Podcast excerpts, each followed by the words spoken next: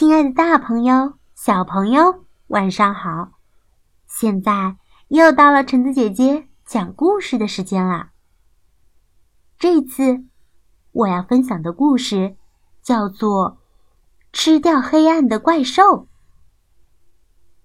球球不喜欢黑漆漆的床底下，总是觉得那里也许藏着什么怪兽。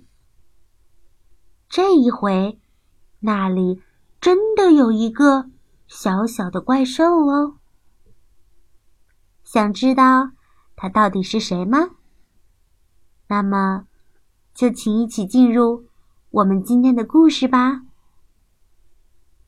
吃掉黑暗的怪兽，因乔伊斯·邓巴，文，彭倩文，译，南海出版公司。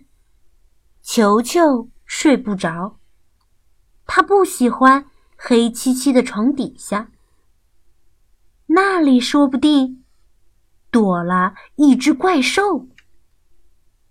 嗯，这一回还真的有哦，一只好小好小的怪兽，小的连看都看不清楚。但是这只怪兽觉得身体里有一个好大好大的洞，让它老是觉得好饿好饿，饿得不得了。它试着咬了一小口床底下的毛拖鞋，呀，难吃死了。它啃了一口玩具车，哎呦，牙齿好痛。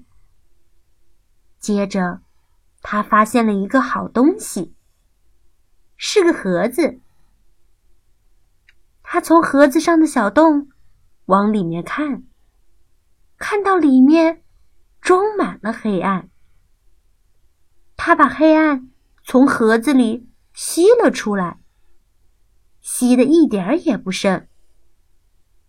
嗯，太好吃了。怪兽稍稍变大了一点点，但他还是觉得好饿。他看看四周，想再找些东西来吃。他发现床底下有一大片黑暗。怪兽一口气把这些黑暗全部吃光光，他舔遍所有的角落，舔得一干二净。怪兽又变大了一些，但他还是觉得好饿。于是，他把藏在柜子里的黑暗吃光光，又把窗帘褶皱里的黑暗吃了个精光。怪兽越变越大，越变越大，但他还是觉得好饿。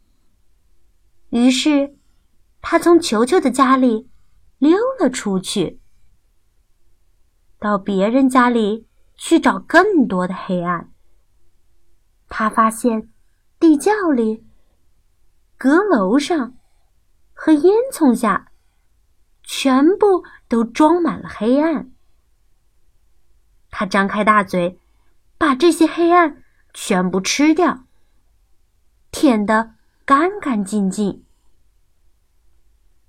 他还发明了一些新奇有趣的吃法。他把黑洞洞里的黑暗果酱抹在烤焦的面包片上。他很喜欢这种黑黑的三明治。他最喜欢吃井里黑漆漆的水熬成的浓汤，还有用水沟里黑不溜秋的泥煮的菜。接下来，他找到了兔子窝，把里面的黑暗全部吃了个精光。嗯，还有狐狸洞。啊，真是世间美味。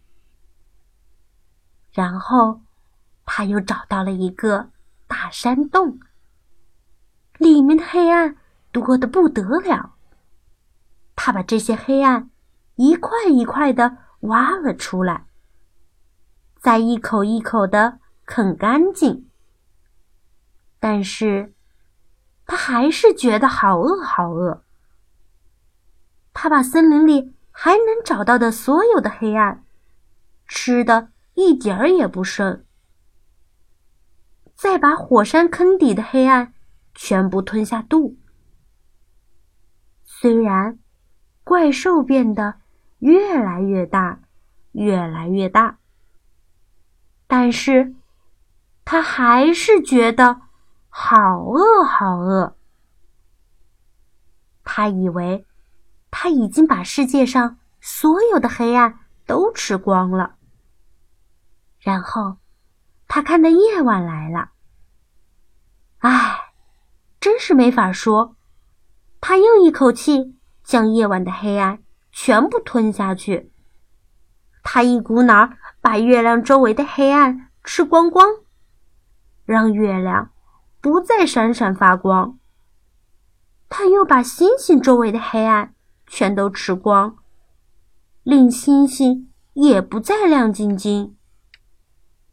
现在已经完全看不到一丁点儿的黑暗了。没有黄昏，没有黎明，没有阴影，也几乎没有梦了。这儿到处都是光，又强又刺眼的光。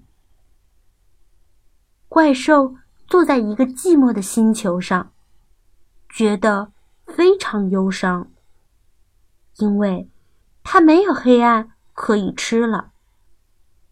它望着地球，地球看起来非常明亮，但是也是非常忧伤。这下子没有了黑暗，猫头鹰就不会在夜晚醒来。他们睡得好久，又睡得好沉，睡到不停地从树上摔下来。萤火虫根本懒得出门，反正也没有人看得见它们。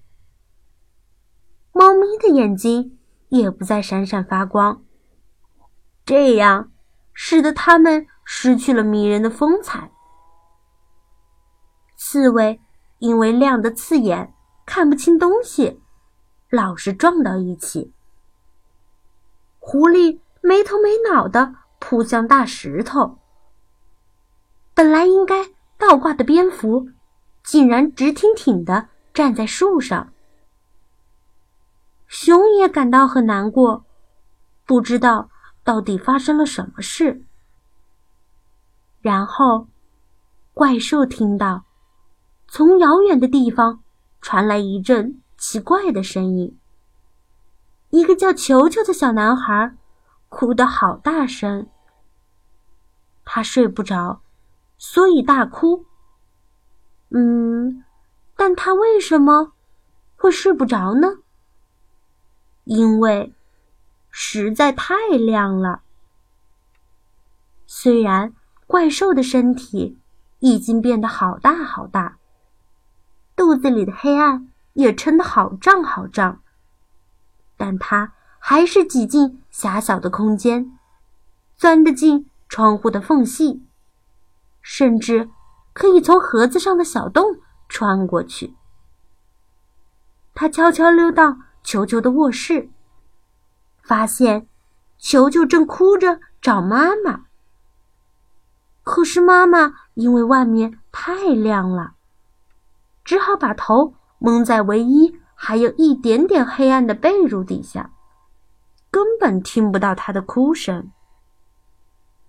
怪兽突然做了一件好奇妙的事情，他用又大又黑的双臂把球球抱进怀里。球球觉得滑溜溜，又软又舒服。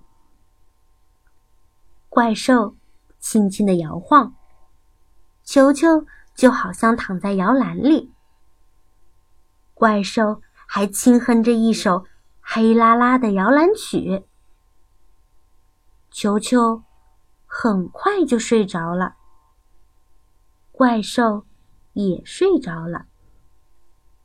怪兽现在一点儿也不饿了，也不再觉得身体里有一个空空的大洞。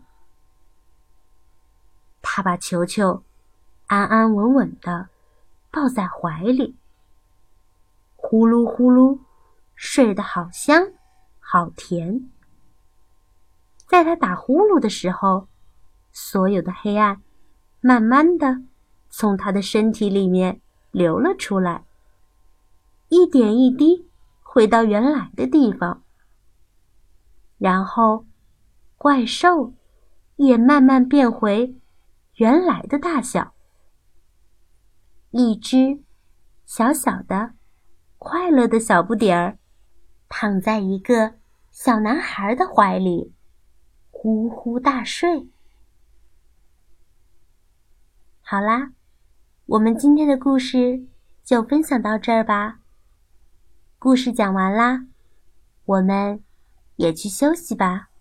大家晚安。